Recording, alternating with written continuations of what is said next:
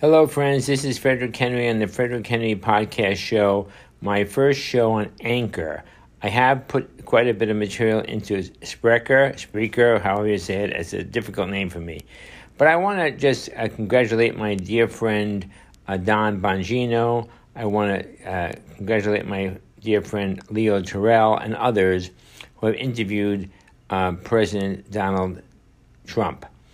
And I appreciate all the questions, except I'm going to take a little bit of an antagonistic viewpoint here. Not because I'm antagonistic. I happen to be a 100% Trump supporter. I believe in MAGA, uh, Make America Great Again. I believe in Keep America Great. I believe in America First. I believe that Donald John Trump was the greatest president of our current era, and he will be president again, my prayer.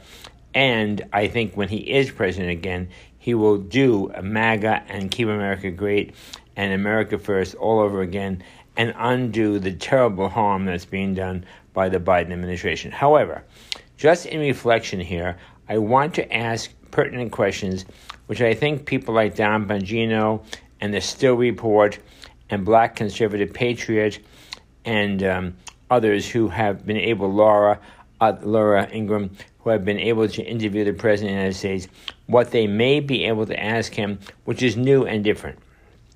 And my first question is Did the President, uh, does the President, let's put it this way, does the President feel at this point that maybe in the beginning of his administration, uh, he could have done a better job in building bridges with the liberals. I'm talking about the New York Times, I'm talking about Nancy Pelosi, I'm talking about people like that because I remember that the uh, head of the New York Times visited President Trump after he had been inaugurated, and I understand that that meeting did not go well, and that forever after that date, the New York Times was anti Trump.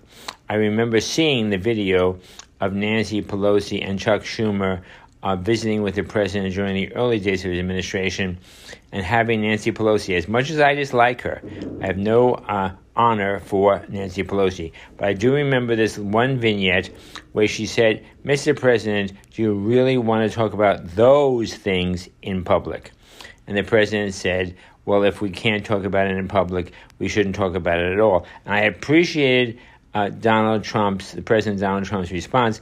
But in hindsight, I asked, was that a set point where he um, drew a line in the sand and said, I will never and cannot ever uh, cooperate with Nancy Pelosi and Chuck Schumer on anything?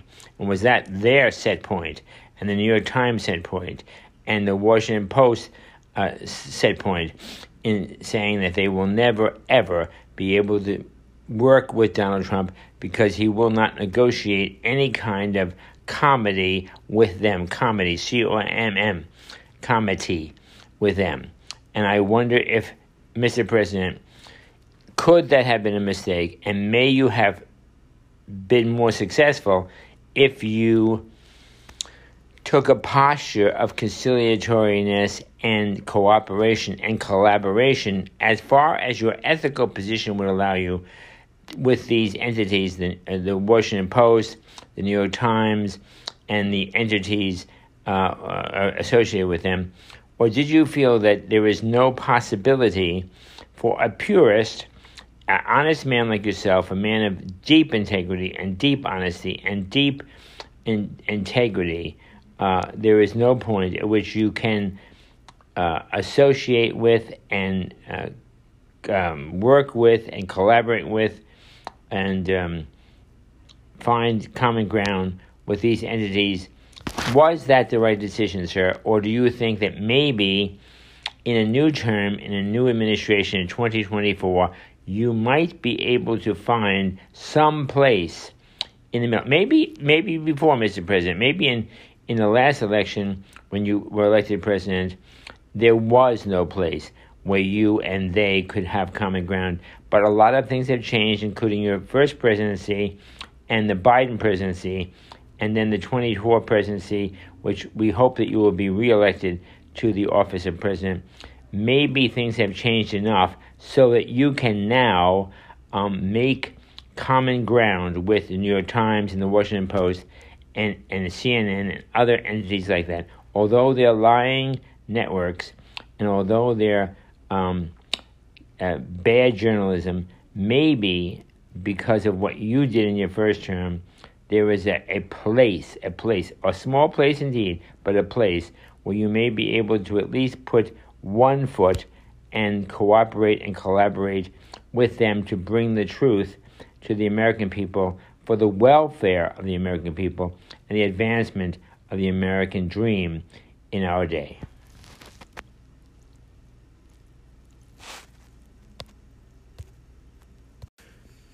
Friends, the second question I would like to ask these people like Black Conservative Patriot or Don Bongino or Laura Ingraham or Sean Hannity or the Steele Report, if they had opportunity, they're so much bigger than I am.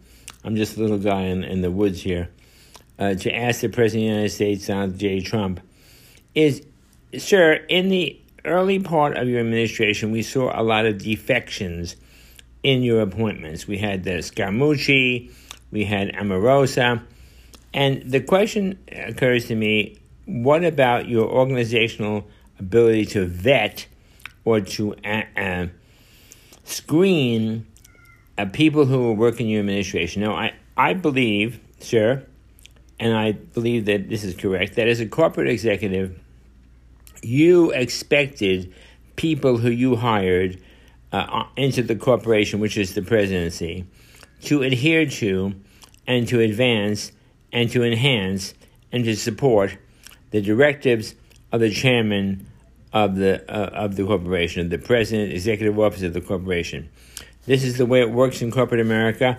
That a person who wants to be in the corporate structure interviews in support of the executive director, in support of the objectives of the corporation, and fully dedicated to enhancing and advancing those objectives, the objectives of the corporation. But when you entered government, you found out that people like Scaramucci and, and others uh, did not intend to advance the goals and the objectives of the executives, but they thought they would do what they wanted to do and they would enact whatever they wanted to enact, and if that undermined the vision of the executive, so be it, because this is government and we don't have to do what the executive tells us to do.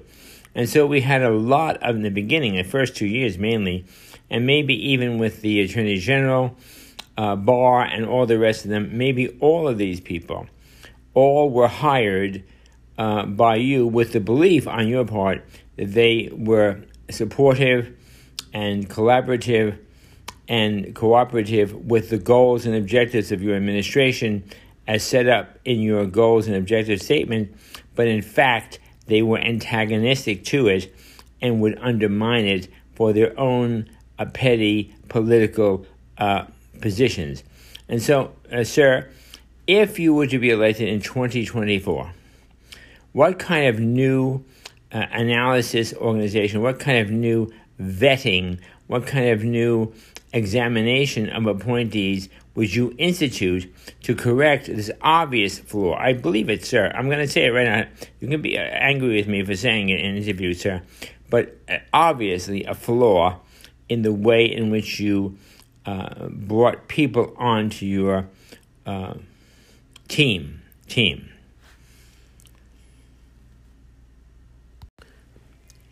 A third question I would like to ask the President of the United States, Donald J. Trump, is about street fighting. Now, Mr. President, let me just make an introduction. I, I was born and raised in Manhattan. I was born to a, a, a middle class family in a rental apartment in the upper Manhattan section, the Kingsbridge section. I know about the street, I know about the neighborhood, I know about street fighting, I know about the rules. And so I remember as a child in New York City that one of the ways you defeated your enemies was to put up a tag on them, to give them a name like sissy or fag or creep or mama's boy, uh, all kinds of other um, names that we could a- a- attempt to tag onto someone and thereby defeat them because they would forever be known as the sissy, the fag, the mama's boy, uh, and so forth. And so the question is, sir, many people perceived your tweets and many people perceived your positions vis a vis other people as being mean spirited and too much of the street. And I wonder, as you reflect on that and name tagging people and trying to categorize them or pigeonhole them into a situation where they were known this one's a, a, a creep, this one's a fag, this one's a um, uh, non cooperative, whatever the phrases are, a mama's boy. I forget all the ones that we could have used in my childhood. And I, I, I too, I, admit, Miss Sir, that I notice in your uh, monological statements about other people that you categorize them or uh, um, tag them with a particular uh, sociological and cultural position. And that's all fair and dandy in the normal affairs of politics. But the times are changing and now we have the racist and the the anti-Semites and the whites and the blacks and all kinds of other labels that we're playing uh, that we're placing upon people and their lives and their politics. And so, if you were to reinstitute yourself and get reelected, have rallies, and become uh, president of the United States again in 2024, is there any way that, first of all, do you agree, which I, I believe you're going to say no, and secondly, if you do agree, how can that, uh, without, you don't have to tell me you agree, but how can it be um, uh, helped? How can we help the tagging, the name calling, the stereotyping of people? Because you yourself were tagged as a red man or orange man bad,